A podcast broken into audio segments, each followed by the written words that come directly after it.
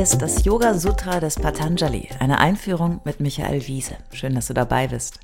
Dieser Podcast ist ein Angebot von Yogaya in Leverkusen. Komm mal gucken, yogaya.de. Teil 86. In der letzten Folge habe ich euch, glaube ich, etwas gestresst und ich habe mit dunklen Gedanken abgeschlossen. Ich war aufgeregt. Denn ich bin immer aufgeregt und gar nicht gelassen, wenn ich über die philosophischen Grundfragen des Yoga Sutra oder überhaupt der Menschheit nachdenke. Für mich ist das Yoga Sutra nach vielen Jahren immer noch der spannendste Krimi und sowieso besser als jeder Tatort, was aber auch nicht schwer ist. Der spannendste Tatort ist nämlich das echte Leben. Die Fragen sind, was steckt noch dahinter? Wo kommt das her? Und was kommt noch? Das ist schon wieder so banal und infantil, dass man nur den Kopf schütteln und lachen kann. Was kommt noch? Ey, Alter, nix. Um noch einmal Graham Chapman von Monty Python zu zitieren. We came from nothing. We are going back to nothing. In the end, what have we lost? Nothing. Und wir nähern uns dem Ende des Yoga Sutras. So langsam muss ich es doch verstanden haben. Oder doch nur weiter Nebel. Der Dramaturg Patanjali weiß natürlich genau um diese Zweifel und diese Gedanken.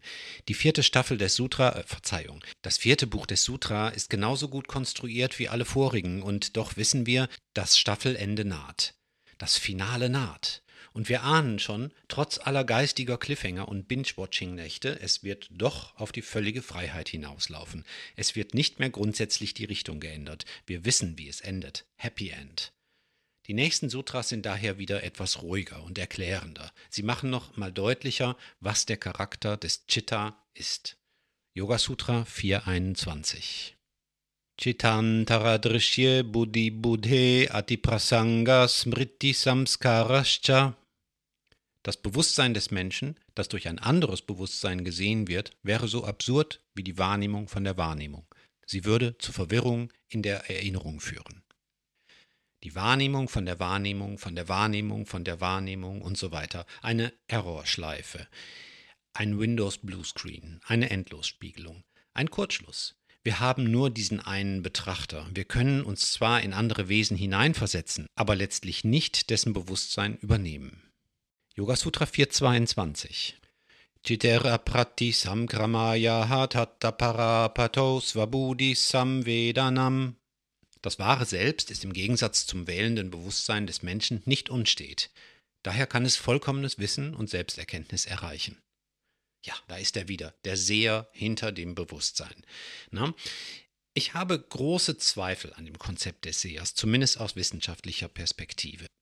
Aus philosophischer Perspektive kann ich das Bedürfnis aber natürlich nachvollziehen und dieses Sutra folgert in der Logik schlüssig, dass das wahre Selbst hinter dem bewertenden Bewusstsein eben unbeeindruckt ist vom unsteten Geist und wirklich echtes, vollkommenes Wissen erlangen kann. Dann könnte man aber fragen, warum haben wir dann überhaupt dieses blöde wertende Bewusstsein? Was ist dessen Sinn? Ist das Kunst oder kann das weg? Oder, um es mit dem Hirnforscher Antonio Damasio zu sagen, aber wer braucht schon einen Geist, wenn man so vieles ohne ihn tun kann? Okay, fairerweise muss man sagen, Domasio bezieht das auf die unglaublichen Fähigkeiten der Pflanzen, die intelligente Entscheidungen treffen können, ohne einen wertenden Geist zu besitzen. Aber wir wollen ja kein Wurm sein oder ein Pilz. Obwohl, Pilze sind schon echt cool. Und dennoch, wahrscheinlich wird es noch lange Pflanzen auf der Erde geben, wenn der Mensch schon lange verschwunden sein wird. Fast neige ich dazu zu sagen, hoffentlich. Aber gut, da ist er nun, unser wertender und wählender Geist. Yoga Sutra 423. Raktam Chittam Sarvatam. Der eigentliche Sinn des wertenden Bewusstseins des Menschen ist es, sowohl dem Betrachter als auch dem betrachteten Objekt nahe zu sein.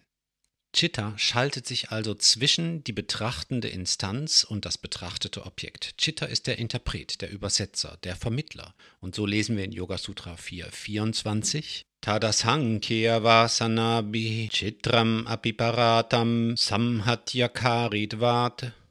Das wertende Bewusstsein des Menschen hat unzählige und mannigfaltige Wünsche. Trotzdem ist sein Sinn ein anderer, nämlich die Verbindung von Umwelt und wahrem Selbst herzustellen. Ja, man könnte auch sagen, Chitta macht uns lebensfähig. Chitta ist der quirlige Makler zwischen wahrem Selbst und der objektiven Welt. Chitta ist der Verbinder zu der Welt außerhalb unseres Ichs. Und wie das so ist mit Maklern, irgendwie mag sie keiner, aber sie werden doch gebraucht. Hier im letzten Sutra steht aber auch, dass das Makeln zwischen Welt und Seher die eigentliche Aufgabe ist, zu der unser Geist aber zu selten kommt. Warum? Weil er zu abgelenkt ist mit allerhand unnützem Zeug. Er ist voller Wünsche und überflüssiger Neigungen, die ihn von seiner wichtigen Aufgabe abhalten. Wir erkennen den Widerspruch, etwas überwinden zu wollen, das wir aber als Makler und Übersetzer benötigen. Lassen wir uns ruhig darauf ein, diesen und alle anderen Widersprüche auszuhalten. Was bleibt uns auch übrig? Manche sagen, das ist die höchste Kunst des Yoga, das Aushalten und das Managen der Widersprüche. Das ist Yoga.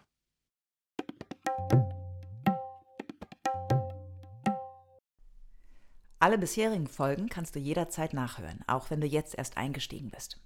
Hast du Fragen oder ein Feedback zu der Philosophie-Reihe, dann schreib uns gern oder kommentiere auf unserer Website. Dort findest du auch weitere Buchtipps und Empfehlungen.